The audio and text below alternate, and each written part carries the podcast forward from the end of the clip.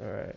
Welcome back to another episode of Witty Banter. Your hosts Nabil, Daniel, and Anika are here, and we're joined by our special guest, Afshan Shahid, straight from the United Kingdoms. Welcome to the program. and Hello. sorry to our listeners for the and our viewers to, for the delay. We had some technical difficulties, but uh, we are live now. Um, so let's see. How do we want to start today's conversation? Maybe, um, Afshan, if you want to uh, talk a little bit about uh, your current business endeavors um, and what you're what you do. For for those who Well, don't I'm, know. uh, well, I'm a business entrepreneur, and I've been doing lots of little businesses throughout my life now and then.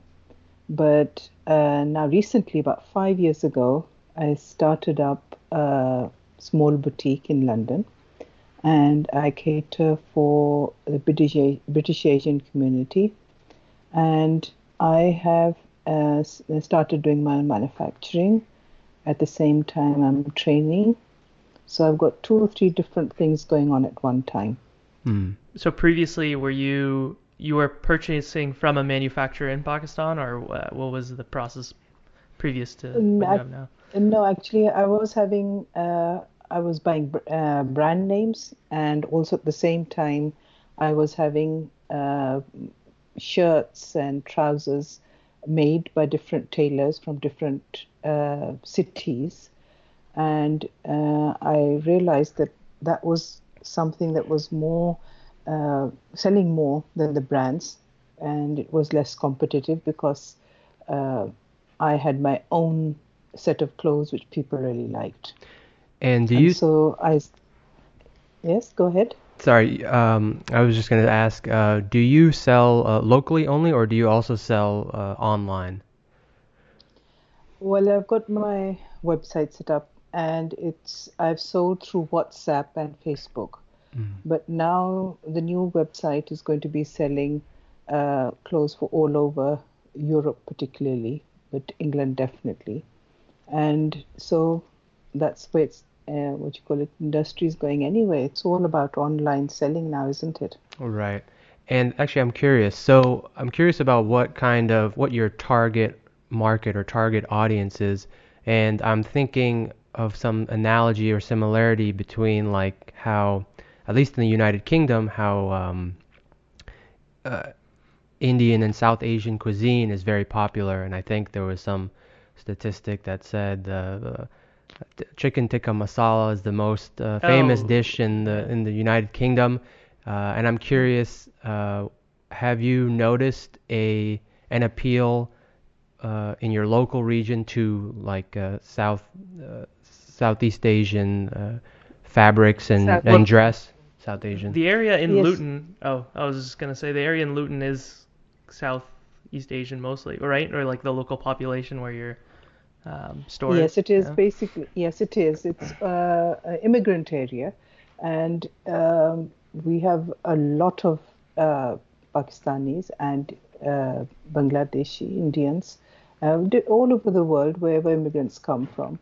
And it's because it's close proximity to London. It's only about a half hour, 20 minute uh, train ride into central London. So it's very popular for a lot of people to live there. And uh, also, I mean, my target market is the British Asian community. And it's also a lot about modest wearing, but it's also the professional woman who's working in a multicultural environment. And they need to keep uh, hold of what their culture and religion or beliefs um, uh, allow them to wear. And so they're looking for clothes that make them feel comfortable where, you know, wherever they are working. So I most most of my uh, clothes are uh, casual wear or formal wear, less of a wedding wear and the Bollywood style of clothing, more of a sort of a mixture, a fusion between the East and West. Mm. And So I have a question. hmm Um, uh, tell us a bit about what interested you about clothes. Because on a personal level, you're not you're not into clothing. It's not the clothing. It was just because I'm a businesswoman, and uh, I was I kind of fell into it. The I mean, all women I, I would imagine all women are interested in clothes. People generally like you know wearing clothes. I like clothes. Yeah. I would hope they like wearing clothes. I'm Not a nudist, nudist. yeah. Unless you're a it's, nudist. it's a necessity. It's just like food. Mm-hmm. we got to have it. We got to uh, buy it. The whole um, thing was that I needed uh, because I knew that it's a market which I was. I mean, as a woman, I'm always been interested in different type of clothes, and there's always a designing aspect of it as well. I like anything creative or, um, uh, but it has to be comfortable wearing. So that's uh, I went into the I did go into a bit of uh, health and beauty products as well, and for a short time, and then I went and thought maybe clothes was a better option, and um, I saw there was a less very few clothes uh, in that area which would cater for that market. They had to travel into London, and we did have shops there, but there was sort of kind of uh, most of it was um, wedding wear and events and festival wear, not the ones that you generally wear day to day wearing. And before you had, oh, I was just gonna ask, before you had the shop, um, were you um, like renting out spaces for the day, or what was like, or did you just go straight straight to the shop from uh, I actually started? went straight into the shop. I, Oh, I went into the market and I saw that there were that uh, there were clothes shops, but they didn't weren't the clothes shops that uh, we see generally in and around Pakistan. Mm. And I knew that the generally the community would travel to Pakistan and go and do the shopping there and bring over clothes which they were comfortable wearing. Mhm. At the same time, when you go to Pakistan, the weather there is very different to what it is in the UK.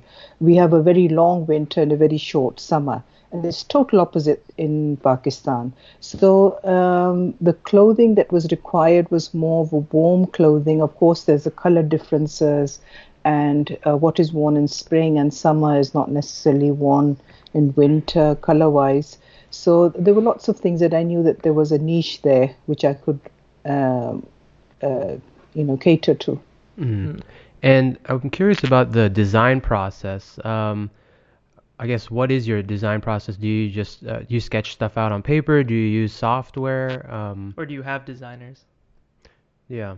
No, actually, my customers are my designers, Mm. and uh, I'm very uh, proud of the fact that uh, it's the clothes are designed by women, so uh, made by women, sold by women, and worn by women.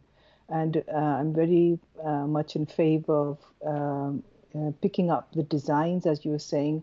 We uh, they come, my customers come back and tell me what they like and what they would uh, want to wear and so I incorporate that. It's not one single process. I'm not the only designer. I've got you know my the girls and who work for me, or work with me.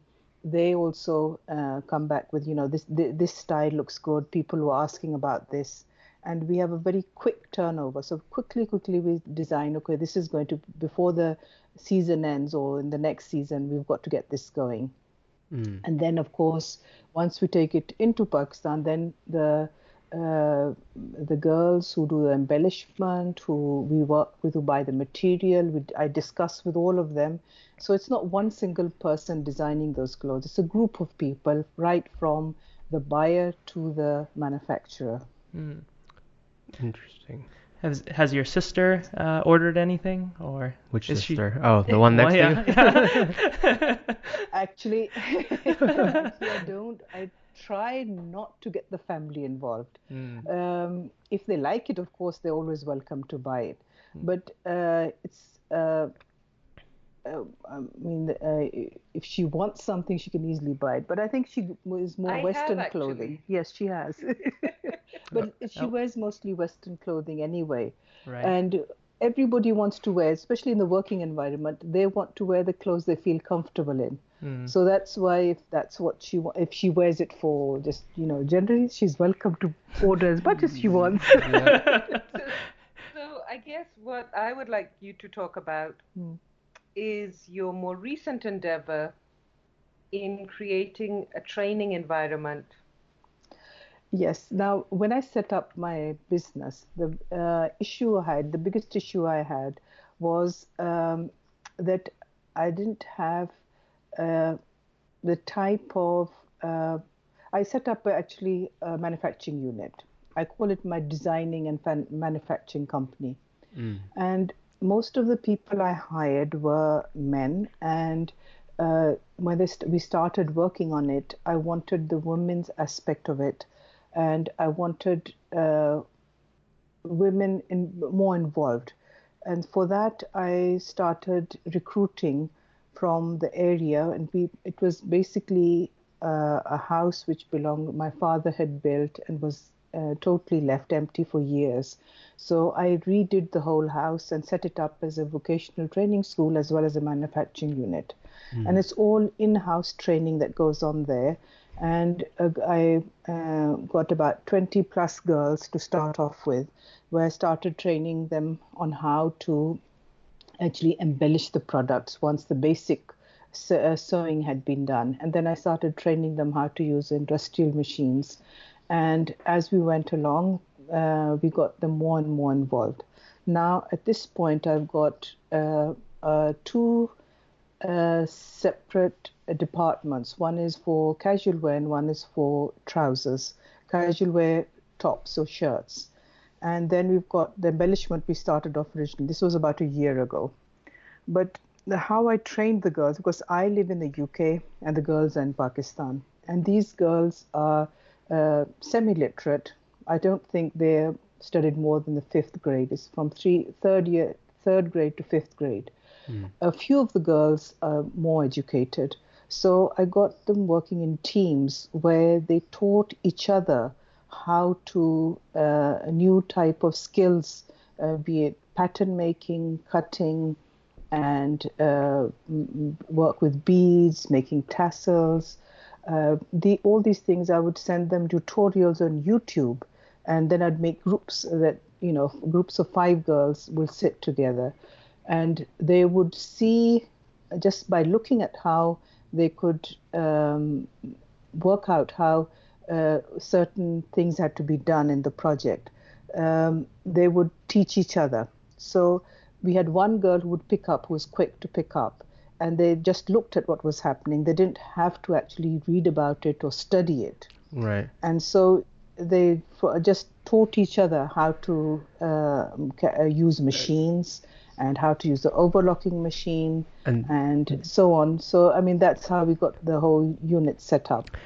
And that's interesting that you mentioned the the YouTube videos because I one I feel that that's the kind of future of learning in general, but that's how I am teaching myself to program is YouTube uh, tutorials. Um, did you find are they able to then once they pick up some stuff on YouTube, do they start browsing YouTube now and kind of doing the uh, finding of different tutorials themselves? Oh, definitely, definitely. But now I just have to send pictures, and I said, tell them, give them words, and they copy the words uh, using computers. Now, these were village girls, girls who worked in fields uh, or were used as domestic um, servants to use in different houses. And um, I realized that uh, the girls I recruit, I know there's a very small amount of time because the culture there is such that uh, by around about the age of 10 or 12, the girls are taken home from school, either because their parents can't afford to teach them, or they can't. Um, they they want them to look after their brothers and sisters and do the housework, and so the parents, both uh, uh, their mothers, can go out and work in the field. It's you because of poverty that they're stuck in such a sort of uh, way that they can't uh, they can't go on for further education. Now the uh, government schools uh, do good vocational training, but this they say you got to have a minimum of a matriculation, which is about a high school. These girls are not really educated in that level. So I got, um, I found out that I mean they're just as intelligent as anybody else, so they can learn skills and they can earn a living, and they usually around about the age of 20, 18, 20, uh, they will get married. And then they will another circle will start where they will have kids and then after they've got four or five kids they will need more money and then they don't know how to earn it.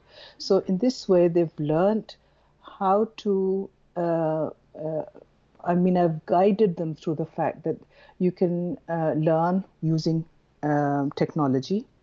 And at the same time they've learned how to use machines and also uh, the further in future i'm thinking of getting them to set up their own businesses. And i've had people say to me especially the men who work there what's the point in teaching these girls? They're going to get married and move away to some other place. I said i don't really mind as long as i've got workers coming in because every uh, semester if I have 20 girls coming in, and I've got a list of hundreds of girls whose names have been put down. I just cannot keep them in my, um, I don't have the room or the capacity for mm. keeping so many girls or teaching them.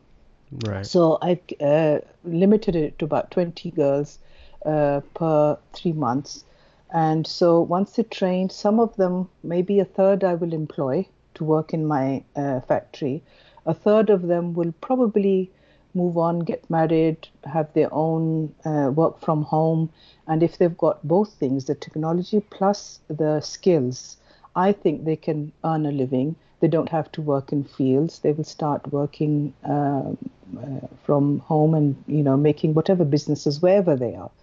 And also at the same time, the ones who are working in industry can find out because the area that we are in, Faisalabad, that's the Manchester of uh, Pakistan, where all the industry, textile industry, so for the American uh, audience, that means it's industrial.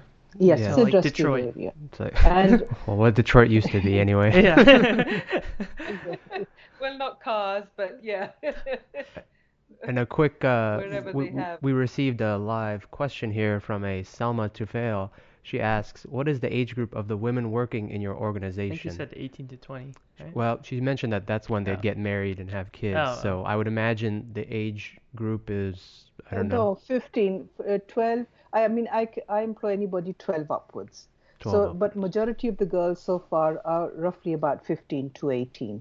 And so they're learning skills, and then of course I'll employ them once they've learned what you know. I I see if they're capable of using machines and um, and of course using as a designing aspect of it. It's not just uh, machines are using, because uh, when we uh, make a garment, we discuss it. What you know, what do you think? How it should be embellished? You should have put laces on, beads on, uh, mirrors on, and what type of tassels do you think? What colors would look nice? And I've given them the freedom to select a different type of embellishment uh, material and or also at the same time in between they make fabric flowers so they can carry on uh, making things and learning things and then we say okay now we can use that skill to complete this garment Hmm. S- Uh, so, oh, go ahead. Uh, sorry, you, you've also been working with um, public education systems to to connect in some way. Yes, I, I've actually uh, uh, met up with quite a few different people in and around Pakistan uh, to basically help me support uh, uh, my ongoing sort of uh, procedures. But I've realized that um, there are plenty of vocational training schools around in Pakistan, and uh, there's a mixture of them for men and for women, and different type of uh, education. But I think that because I'm targeting at these girls who are totally uh, uneducated, it's a different way of uh, teaching them, which is not the normal, uh, the government way. Hmm. Government colleges and schools are teaching. How long have you, would you say, um, well, actually, before I ask my question, we have another question from Salma Tufail here. What is your source of funds for the training of these young girls? Do they get an allowance?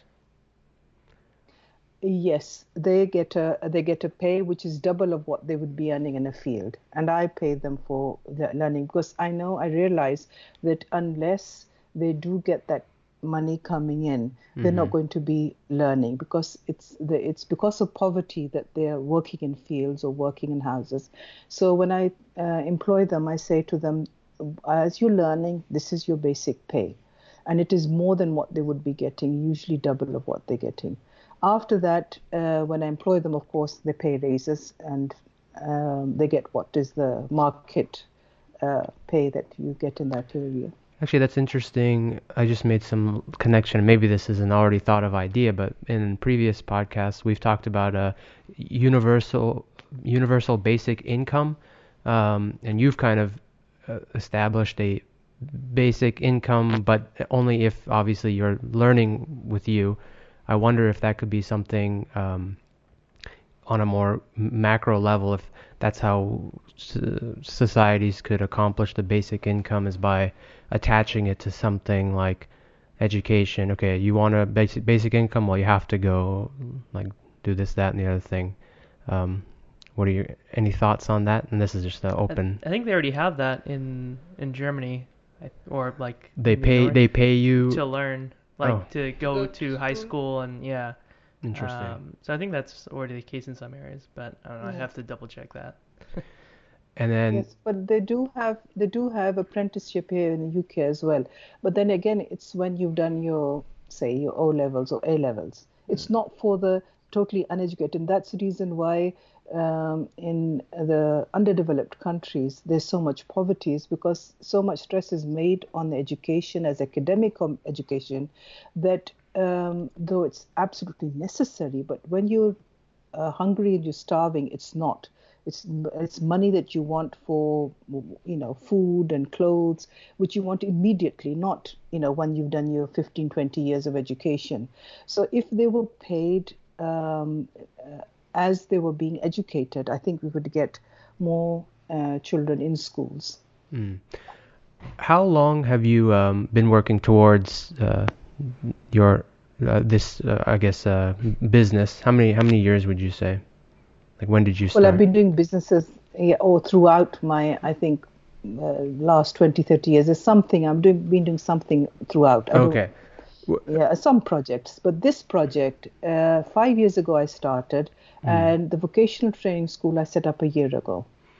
Gotcha. And what um, during that five year process, what are some uh, characteristics that you would say are necessary to keep going? Because I'm sure there's many times where it's like, oh no, like I, I, I maybe this isn't gonna work, or um, you know things weren't turning out the way you expected them. What were uh, what were some ways you kind of pushed forward or maybe pivoted um, to continue to continue with your business? I, well, I think the, uh, uh, of course, the younger generation definitely, because there's more of a sort of push with the younger generation. They're more enthusiastic about what they want to do.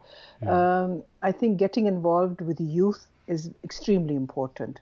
And uh, uh, in all aspects, even when I'm working here in England, I've got uh, young people working with me, and I uh, have got them sort of uh, getting them involved in whatever I'm doing. And I always say that it's a teamwork. It's not one person. I, there's no way I can complete what I'm doing without the team of people that are working with me, be it the sales, be it my uh, manufacturers, uh, be it whatever. I mean, it's we work as a team there's no seniority or you know they're junior or senior. It's everybody's equal. They've got to learn to do things and we do it all together. I mean if the floor needs sweeping i will f- clean it. I won't tell somebody else to do it. And i always say that even in wherever they are that if you see something needs doing and you can see it needs doing please involve yourself. So mm. it's not uh, when i when we uh, started up the vocational training school it was to do it's your it's what uh, you know it's your school. It's for you that i'm doing it. And it's not me doing it. You've got to do it together. You've got to work out what things work and what don't work. And um, and so it's kind of it's like because of the whole team working um, it doesn't seem as if it's a chore. And you're not ordered around what to do. We never order around what to do. But yes people who are lazy and not doing they're not one of our team we very easily and quickly sift out the people we know are just wasting our time. Hmm. Interesting. I heard someone recently uh, online talk about like millennials working, and he likes them because it's very easy to determine whether they're, you know, there to work hard or they're very oh, motivated. Because they're, on, they're, honest about Just, it. Just yeah, right away. He, he says like they're very, they're the easiest to work with because they're so easy to read. Uh, blatantly, like- if like they're, either- lazy, it's very but- blatant. Yeah, and if they're they're not, obviously they're very motivated to work. Um, Yeah, I guess I would be. Um, I would be. Well, I guess in my previous jobs, um, I try to be very upfront about like, you know, what I'm up to within my role, instead of like maybe, I don't know, some other people might kind of uh, paint a fancier picture of what they're up to. You know, when your your boss asks, "Hey, so how's this, this, and that going?" yeah, yeah. um, sometimes you might say the Oh, way you explain is like yeah. more grander than like what it actually is. Um, yeah.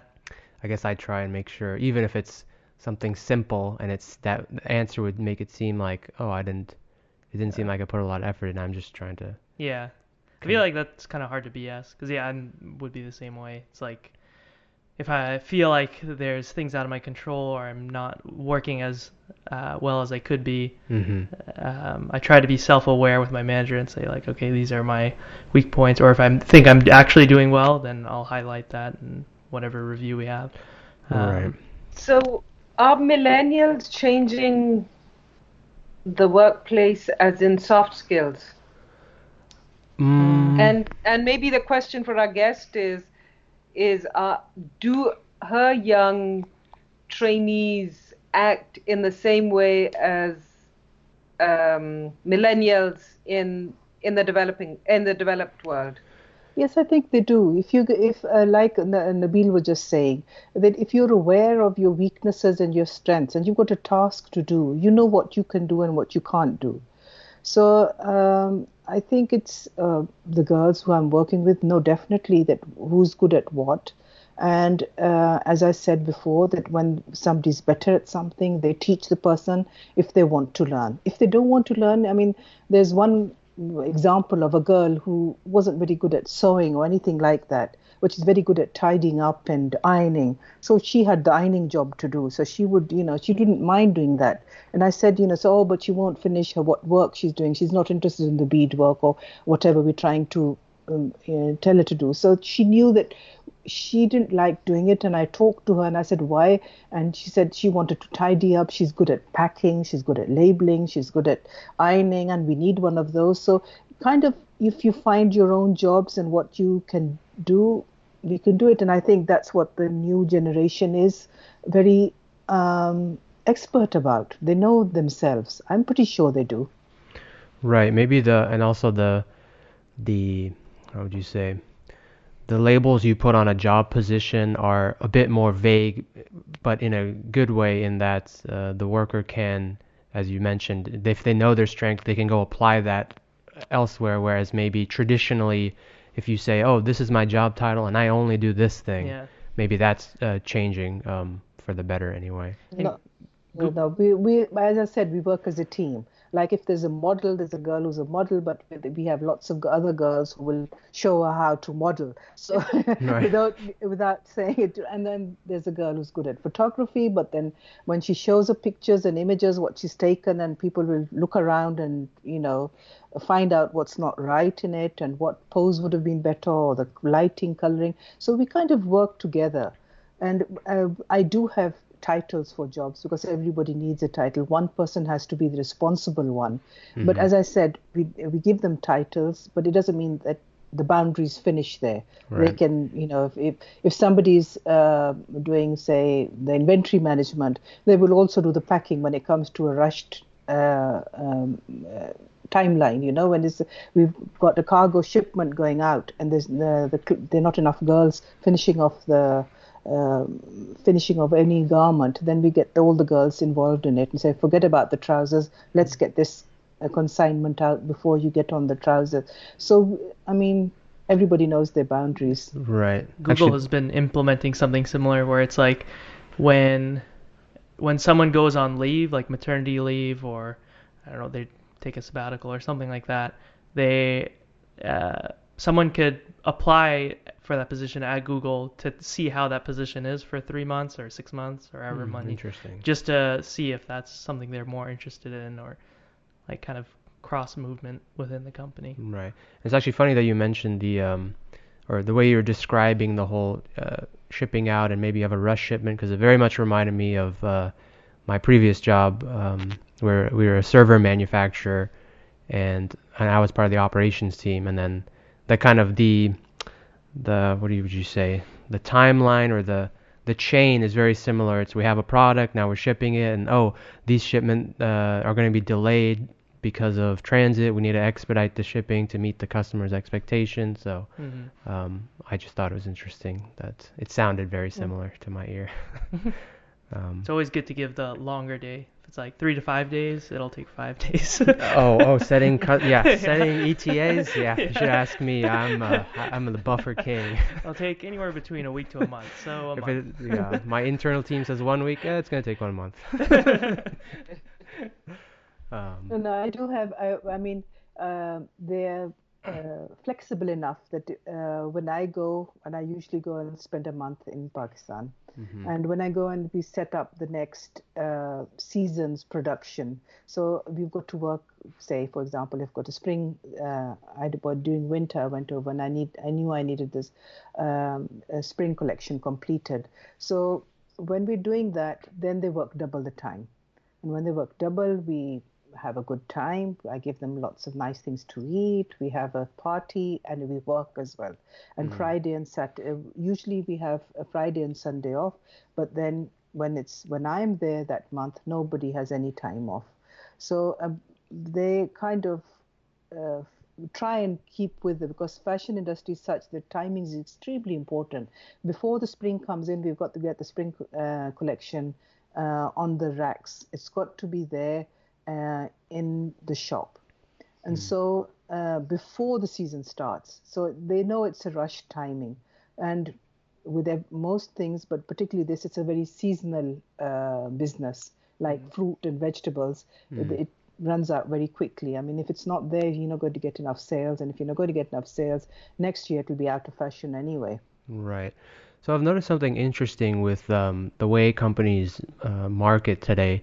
So as this is a podcast, I listen to a bunch of other podcasts, and a lot of companies will um, will market or advertise their products through podcasts. So presumably they're they contact the the podcast who has X amount of listeners, and they say, "Hey, I'd like to um, I'd like for you to plug my product uh, in the beginning of your program, um, and it costs X amount of dollars."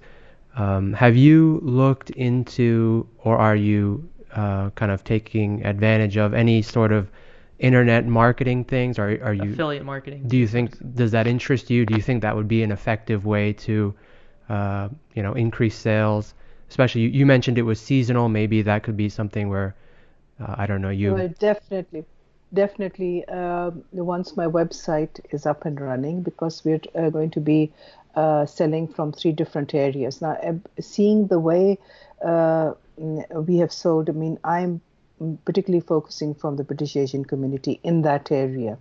But if you go around uh, England, uh, UK, or you're in Europe, I have a lot of European customers who come in. But they come in because they're looking for that type of clothing. Mm, Uh, in the pipeline at the moment, I've got different uh, websites set up for different. There's a different website for USA, there's a different one for the UK, and a different one for Europe, and a different one for Pakistan because of the seasons. Plus, the clothing is slightly different in each area, and uh, we definitely need marketing through the social media and through uh, different forms of, say, podcast.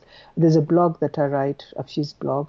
Um, so, I mean, I've got that going gotcha. and it's uh, uh, you know everything there's still a lot of work to be done it's i mean right at the beginning stages of everything so yes marketing online is uh, definite I'm sure you get a lot of most of businesses word of mouth maybe from previous customers referring to their friends and family or do you see that a lot? Yes. Yeah.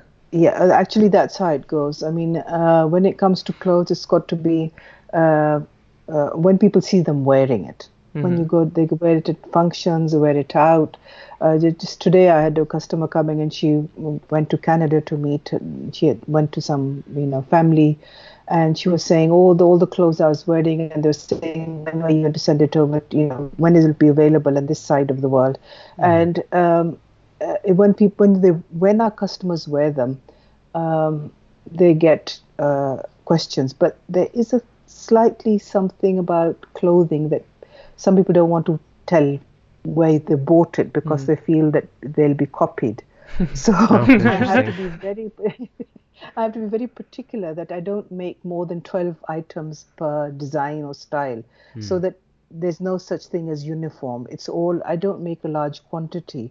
Mm. So hmm. that is one of my marketing uh, Actually that's tools. a really good idea I think because um, it kind of well, it reminds me of this website called Massdrop, and what they do is they reach out to manufacturers, uh, typically for electronic goods, but they do other things, and they'll reach out to the manufacturers and say, hey, um, well, actually, b- before they reach out to manufacturers, they kind of uh, ask their community online, like, hey, what are some products that you'd be interested in that maybe aren't for sale?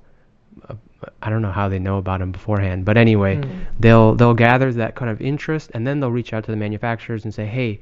Um, we have these many people kind of uh, ready to buy. Can you manufacture X amount of product? Um, and then so they, they have these regular sales that happen where they know generally how many people are going to buy it and maybe they'll order a bit more, but it, it you know it's a limited time thing and they don't regu- they, they won't sell it again uh, necessarily. Um, but yeah, you, you, there is something to uh, what would you say? Yeah, or li- limited limited supply. Limited. Yes, limited. It's very limited. Adds some sort of value, just like how our podcast we like uh, small. We're a niche community, so our value increases as the viewers decrease. we cap at 100 viewers. But I think it's also supposed to be environmentally responsible to have limited production. Yeah, that's probably to true. To avoid waste. O- only make yes, th- what have... is needed yes, we have less waste. I mean, uh, we make sure that uh, uh because of again it's uh, seasonal, um, and it does take its uh, very sort of uh, short amount of time to be making products, and financially it's more difficult to um, make smaller quantities because you can't keep the price low with smaller quantities. But then that it saves a lot of wastage. I don't have a lot of wastage, so I don't have uh, any outlets and like big companies do have because they need the outlets to get rid of the stuff which they've got mm. left over. Do you use um, uh, Ali? Uh, is it AliExpress or Alibaba? there's well, there's a specific site on that their website where they sell just like industrial goods, or I don't know if that's just for, for everything, but um. Uh, I'm assuming not if you it's like more boutique. Because those are maybe are more. But I'm curious if you if there's like a one-stop shop where you get kind of industrial grade um, machines for sewing or something oh. like that. Because I know like if you did a Google search on these kind of machines, obviously these aren't consumer products, so there isn't a lot of information out there sometimes. Um, mm-hmm. I'm curious if there's sort of ways you are able to research, um, you know, industrial grade machines that you need for your business and this is i know very an exciting part of your job yes yes yes i've actually bought um, i started off very small and uh, i bought second-hand machines mm. and then i started buying new ones uh, not that I had any problems with second-hand one. It's just the, because of the finances I had to get the second-hand ones first. Um, but what I've realized is that there there are machines which sometimes are totally unnecessary. I was looking for a bead attaching machine. It's something that you attach with staples onto clothes, mm. and um, it was it's a uh, automatic machine from China. It was costing a lot of money. So I went into Pakistan. I looked, tried to find out there that there was a one which is a manual one because my production is not that much, and um, we actually in the end uh, had a machine which we redid and it was a button making machine which we, uh, we you know had little parts that we redid. And we I was very excited about that machine. Because it was because we kind of made it ourselves. Okay. and um, we used things Have you like patented it? No we haven't patented it yet but we used like you know pipes from the gas uh, you know hose hose pipes and things like that to work out which uh, uh, which should be put onto the machine to uh, hold the beads and so on. So we kind of manufactured that ourselves, and we've got about three machines which we are working with at the moment, and they worked out financially they were good they were cheap. We i keep looking on machines and i, I go through all type of different um, websites where they're auctioning machines because i'm looking for an embroid- embroidery machine at the moment uh, um, and i'll see. I mean we can get them in pakistan as well. So i mean uh, i do look through websites to see what see what is available but it's not necessarily i'll buy it. I just want to see what's going on at the moment around the world. I saw a coffee machine on Craigslist, and Mm. uh, it was forget how much. I think it was like eight thousand or ten thousand. Holy moly. And but like it's the people had it advertised like, oh, you know, we made this and we've won like a few awards Mhm. for it. Um, it looked pretty good. Uh, but What then kind of I don't coffee machine. what? It was a roast uh, roaster. Um, so, but the funny thing was, I went on Alibaba or AliExpress, and that same machine popped up for like 2,000, wow. 3,000 from Amazon. like, wow, these guys, like, it literally the same exact description too. They just like copied and pasted it on, but onto uh, Craigslist, which is like uh, local sales in America. I think they have they- Craigslist do they have it in, in UK, UK? I think. I'm not sure. Maybe not. Alibaba? Yeah. No, No, no. no, Craigslist. Uh, Alibaba. Yes, we have Alibaba and we have Craigslist. Oh, they Oh, do. okay. Okay, and we have Gum Gumtree, and then you've got uh, there are lots of websites like Yeah. that. You've got the auction websites as well. Right, right, right. I'm I'm looking at them all the time. But then we've got the ones which are uh, in this area. We've got um, on uh, Facebook. We've got people have set up their sort of area-wise. The, in this area, this is available. So a lot of free things as well. But because my manufacturing is all in Pakistan, it's not. I mean, I look for information on these websites, but I would never buy it and take it across. Mm. I see. So we talked about millennials, um, but we now at the in this podcast have have kind of a generational gap. Yeah, yeah. What do you think about our generation and what technology has added or subtracted from our abilities to be creative and professional? Um, well, I like to think that I don't think um, I don't think there's any difference in the like just because you're from some previous generation uh, that like you are any different. Um, the t- technology We is just saw the SNL skit on Alexa for the silver years. You should see it. Okay. Yeah, I mean, there might be ways in which, like, uh, well, for y- uh, a younger generation, you know, who grew up with technology, maybe, you know, it, things might come e- more easily in, in a sense, but um, Well, I will say like one thing that it helped do is kind of give more exposure to those with maybe more experience, and as well as made the ability to reinvent your career more easily. Um, like where I feel like the previous model was maybe you know like you were saying stick with one job and you kind of work your way up. right. The internet allowed, uh, well, I guess all generations to shift their career path or business path uh, Mhm. maybe more easily um, because they have the ability to learn things through YouTube and um, just websites in general. Yeah. So I would say one, it created that aspect of job mobility, but also it allowed more experienced people um, to show their work. Yeah, but I think across generations, um, as long as you have a willing mind to uh, use and learn technology for your benefit, then I mean theoretically it should be uh, the same across. But- I wonder what our guest thinks. In her span of her expe- experience, and you've always been involved with technology. Yes, I've, I- I've, it's always fascinated me. It's, it really depends on who wants to learn. I think if you're a continuous learner, uh, technology, uh, you can't do without it. Hmm. And uh, with, I mean, for the millennials, it's a sort of a, they've been brought up with it, so they continue using it as if it's like like we use pencil and paper. Mhm. And um I don't know. I would say that uh, it it depends on uh, person to person. I don't think it's generation to generation. Mm. I do, agree. Do you think entrepreneurship became easier, or do you think it became harder because now you have more competition, or do you think it's pretty much I the same as it's- it's been? I think it's much easier. I think it's much easier with the technology. Also, you get more ideas because it's opened up so many um, windows to different different worlds. And uh, I I know that I can't survive without you know in the internet. I feel as if once the internet goes down, I'm st- and it usually happens in Pakistan where there's no electricity, and then you think oh look for something you know, and you've got these gadgets which are keep you in contact with the rest of the world.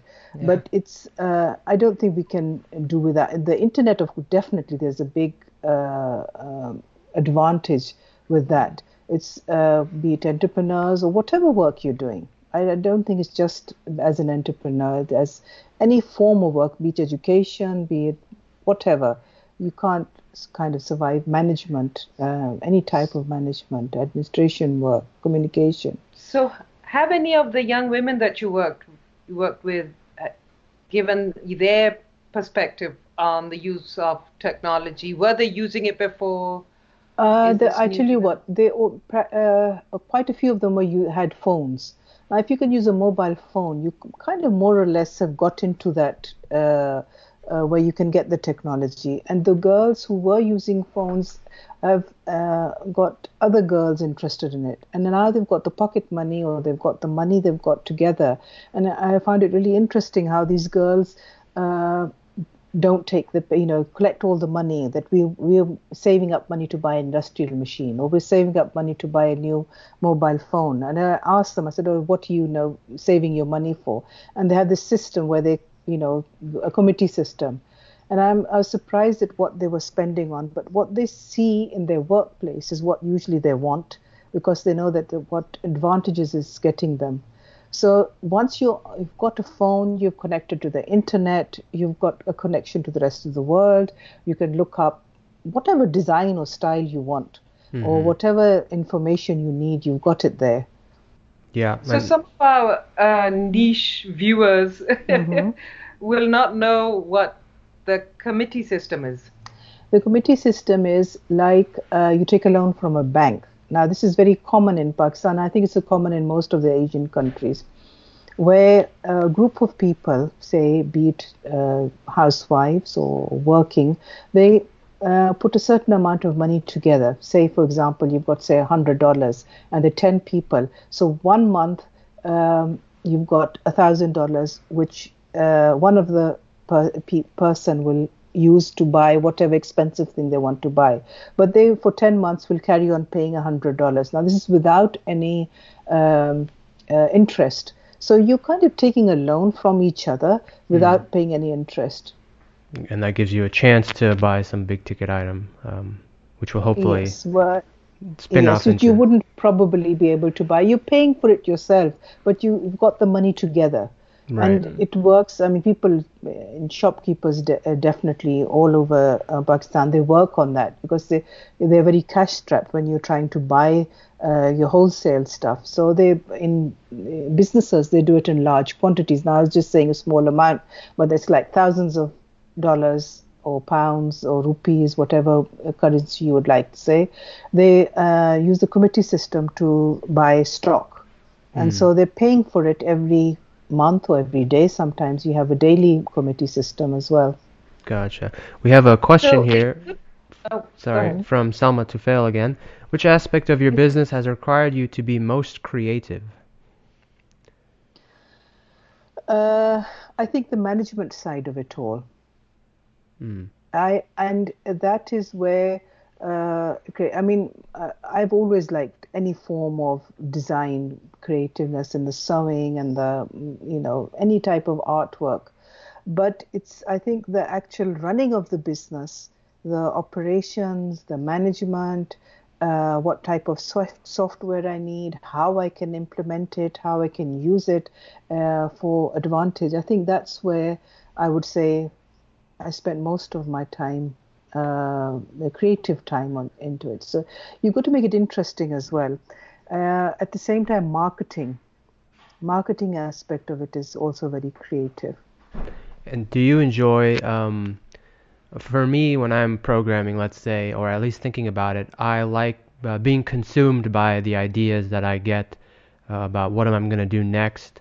When I when I'm not thinking about it, or when there's a void, I I'm bored basically, and nothing for my mind to consume. Do you enjoy like and as an entrepreneur sometimes yes. and as an entrepreneur yes, you have to constantly think about it sometimes just to make sure you're always on the right track and going the right direction. Do you enjoy the being consumed genetic. by your it might be genetic? Yeah maybe. Do, do you enjoy the consumption Oh yes, yes, yes. I dream a lot about what I'm doing. Yeah. what I'm yeah what I'm going to be doing and how I'm going to get the things working. And um, I mean, it's always about new projects. right It's all about new projects. and Ma, anika you were going to ask something before i I was actually. I was going to talk about um, how in African countries they've started using phones for instead of um currency. And so I'm wondering, is there a trend in Pakistan what do you mean by that to? they trade Like in Uh, China. what I mean is well, they're using. like Venmo. Uh, maybe Daniel can elaborate. Like uh, they you instead of using actual cash, they're using their Oh. phones to transfer money Uh, and make payments. right Are they doing that kind of thing in Pakistan where they're primarily Yes, using their mobile yes. phone? They they are using it definitely for money, for banking, for everything. I mean, for paying bills. For um, uh, recently, I said to my uh, the, the manager that you know electricity bill, and I, I was imagining like it was about five years ago, maybe ten years ago, where you had to stand in a line to pay the bills. And he came back and said, "Oh, I paid the bill." And I said, "How did you do it?" He said, "Through my uh, mobile." Hmm. And I, I was kind of, oh, that's new. I was surprised, pleasantly surprised that it was possible. but yes, he was. He paid the electricity bill.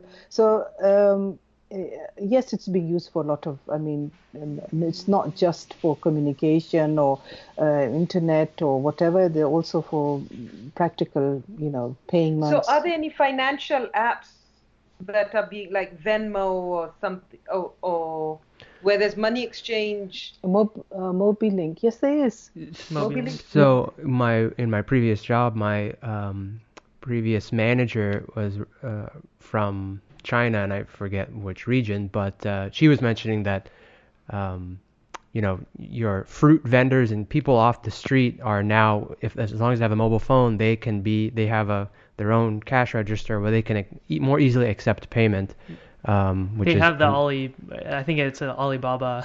it's another uh, app, Alibaba yeah. app. Yeah. So I imagine that's similar in other developing countries like Pakistan. Um, Yes, they can. And then people do. They, uh, a lot of them s- uh, send money throughout using apps to send money to each other. And then same as uh, what you call it, uh, buying tickets uh, to go, when you're traveling, uh, getting the Uber. There's a Careem system there. right. There, uh, there's a lot of progress using the mobile phone, definitely. With the definitely. rickshaws as well. I think they have like Rickshaws? Uber- yeah. We need to get more fuel efficient rickshaws and less pollutant ones. Electric ones. Ooh, that'd be cool. Uh, so looks like we have about five minutes here. Um, so if there's anything else on anyone's mind, um, Or we can Feel- end it. You don't feel have free. to feel. no, we need to fill the we You need to fill to. the hour. So, no, we do have next week's an What? announcement. What's next week? Yes, who's coming next week? Well, we don't have anyone coming next week. A chapter from my book will be read at the San Jose Museum of Art, and so we'll be um, we'll try and um, be Live live stream it? from yeah. there. Well, Ooh. and again, uh, that probably won't happen because I, I don't have the data plan to support that kind of bandwidth. Uh, But maybe they have Wi-Fi. yeah, if, well, if, We'll have a yeah, recording. depends, but yeah, we'll have a recording for You sure. could Oh, take that's video, could yeah, do a recording. Facebook yes. Live. yes, you can take a book, a recording and show it, can't you? Yeah, Yeah, yeah. that's true. So that's we'll, happening. We'll work something out. That's happening next week Sunday. Is that That correct? is happening next week Sunday.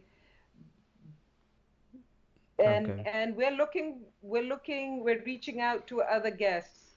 Yes. So of our tell what, what exactly what's going to happen during the uh, whole presentation? Whatever. Are you Oh, going to give the us sort of an outline? Yes. Of what? Uh, there are will 14 other writers, hmm and their work will be presented in a dramatic form. And my chapter, The Shrine of Sai Makianwala, will be presented at um, in a dramatic form. We will be looking out for And that. And we should have some um, witty banter T-shirts there. Yes, so if you're in the area, uh, feel free to come by and you can get a free T-shirt from us. Uh, and if you're not in the area, fly in. Uh, it's worth it.